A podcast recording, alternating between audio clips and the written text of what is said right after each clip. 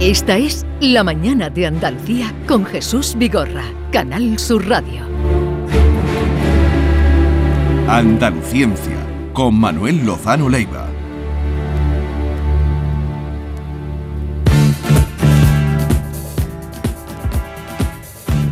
Manuel Lozano Leiva, buenos días. Hola, ¿qué tal? Buenos días. ¿Qué tal estás? Muy bien, sobre Ya- todo porque me, me habéis me habéis dejado atónito este vez. Oh. Yo siempre que os escucho ahí un rato antes, pero en la sesión eh, sección anterior ha sido increíble. Yo no sé, yo como estoy detrás del cristal, no sé todavía cómo Esther, porque vosotros lo pasáis muy bien, pero Esther y Javier Reyes también se lo pasan muy bien, pero con una hiperactividad que yo sería incapaz, vamos, de cómo poner cada cosa que se os ocurre a vosotros o a los oyentes. No, poner la música en el instante más. son, son muy profesionales, muy bueno, profesionales. todavía estoy nervioso ¿eh? de, de verlo a ellos.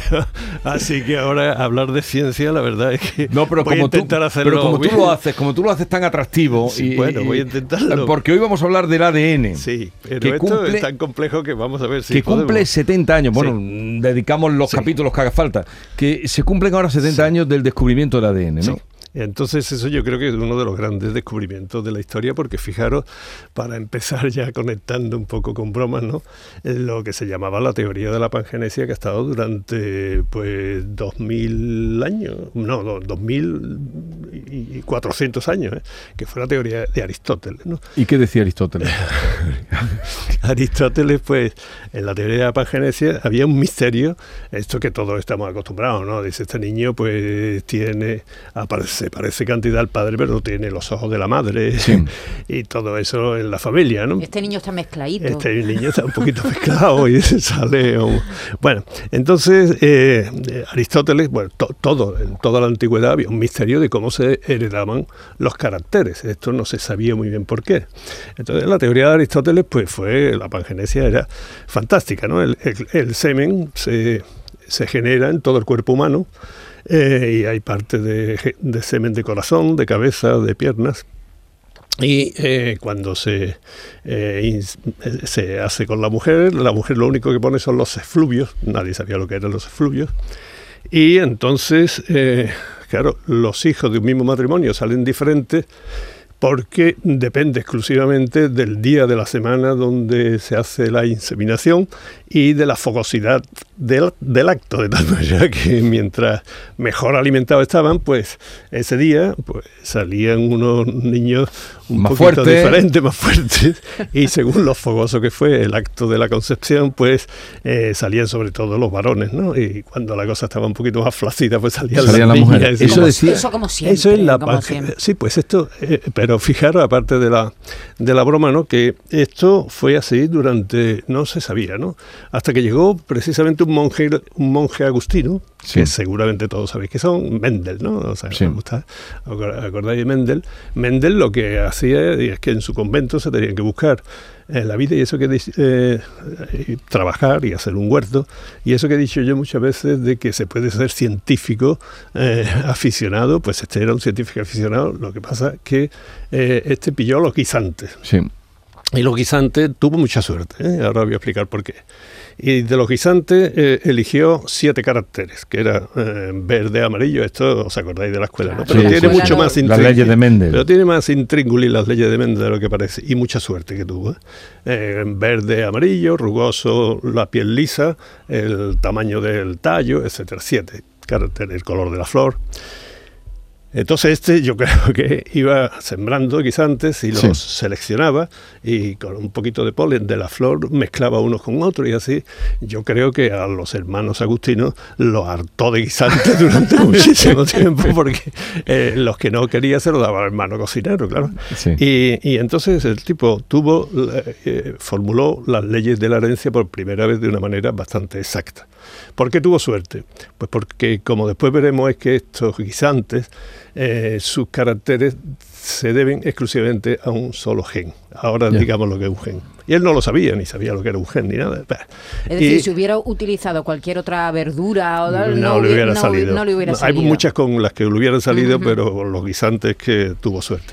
Hay una cosa que me gustaría resaltar para que veáis lo que es la, honradez científica. ¿no? A mí me gusta mucho resaltar la ética de los científicos que de 30 o bastantes años después eh, llegaron a esta conclusión científicos profesionales. ¿no? Entonces uno de ellos, cuando fueron a escribir el artículo, porque era un descubrimiento para ellos notabilísimo, y uno dijo, Oye, yo creo que en alguna parte he leído que hubo alguien que publicó algo parecido a estas leyes y se pegó un lote de, en buscar y rebuscar hasta que encontró la revista local donde Mendel publicó aquello. Y entonces se llaman las leyes de Mendel porque este tuvo la honra de decir, no fuimos nosotros los primeros. ¿no? que fue Mendel. Sí, que fue Mendel. Y por eso se llaman así. ¿no?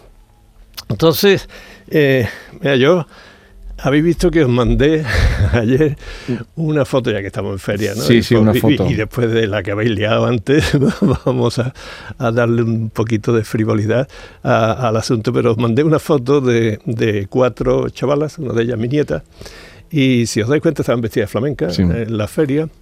Pero os dije, fijaros bien en la foto, si os dais cuenta, de las cuatro, la más guapa, por supuesto, es, la mía, es mi nieta, ¿no?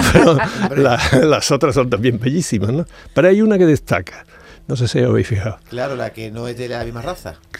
Claro, a eso es a lo que voy. Esa es eh, una amiga de ella, ¿no? Pero es igual de guapa que las demás, pero tiene rasgos diferentes. ¿Tu nieta era de azul o de rojo, por cierto? La más guapa.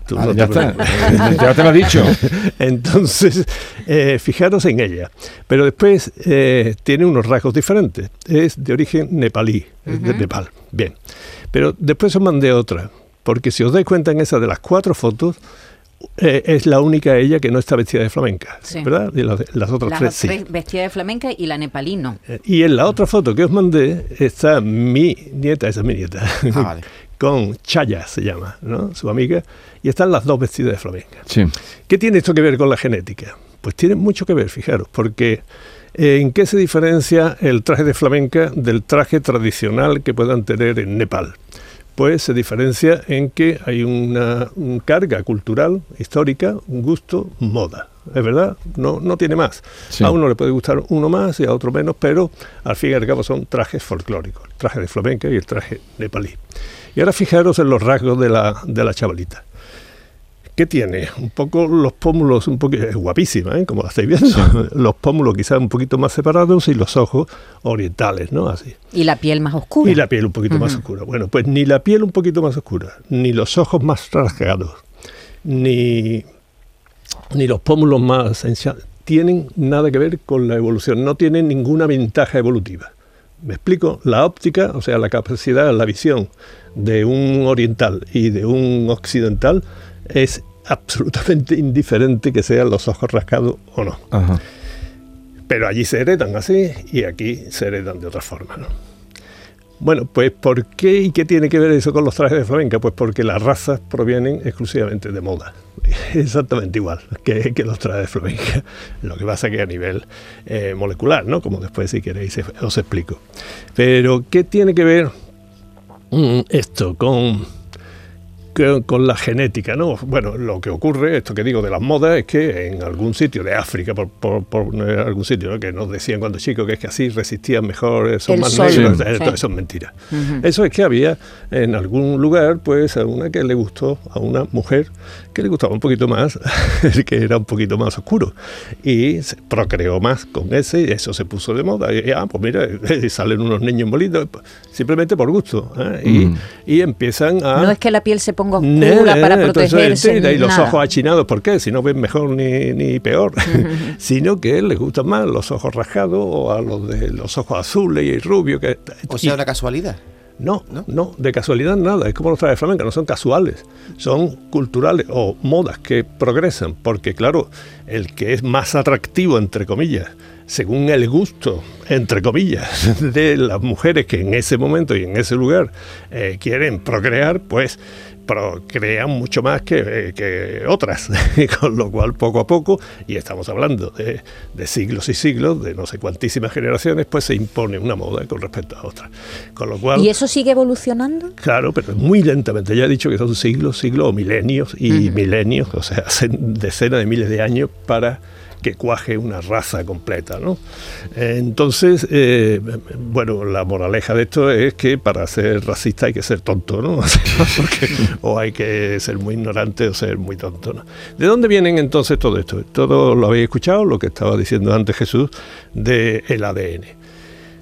Esto se descubrió por fin que a escala molecular, y voy a explicar ahora un poco lo que es eso, vamos a, seguir un poco en tono de broma, porque estas cosas son extraordinariamente técnicas, vamos a suponer, y nos vamos a situar en, dentro de muchos siglos, de unos pocos de siglos, ¿no? en donde eh, IKEA ha sobrevivido y, y- y ya se pueden hacer eh, clónicos, ¿no? replicantes, como en las Ya. películas.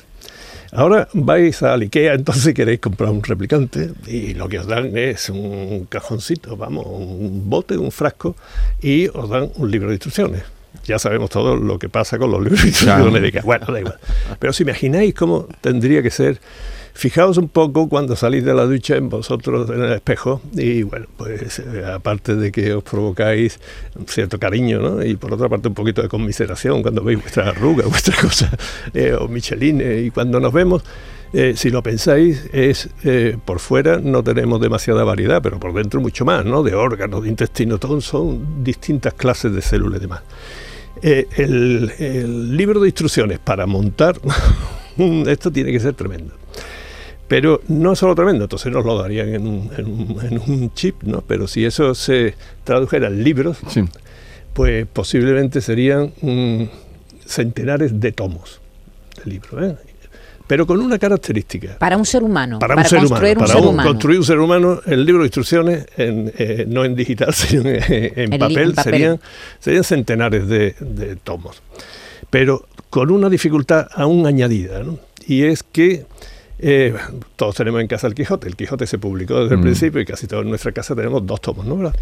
Bueno, pues no serían dos tomos, serían en esos 200 tomos empiezas a leer y no entiendes nada, porque no hay palabras, no hay frases, salvo de vez en cuando hay una frase que tiene sentido. Todo lo demás no tiene sentido.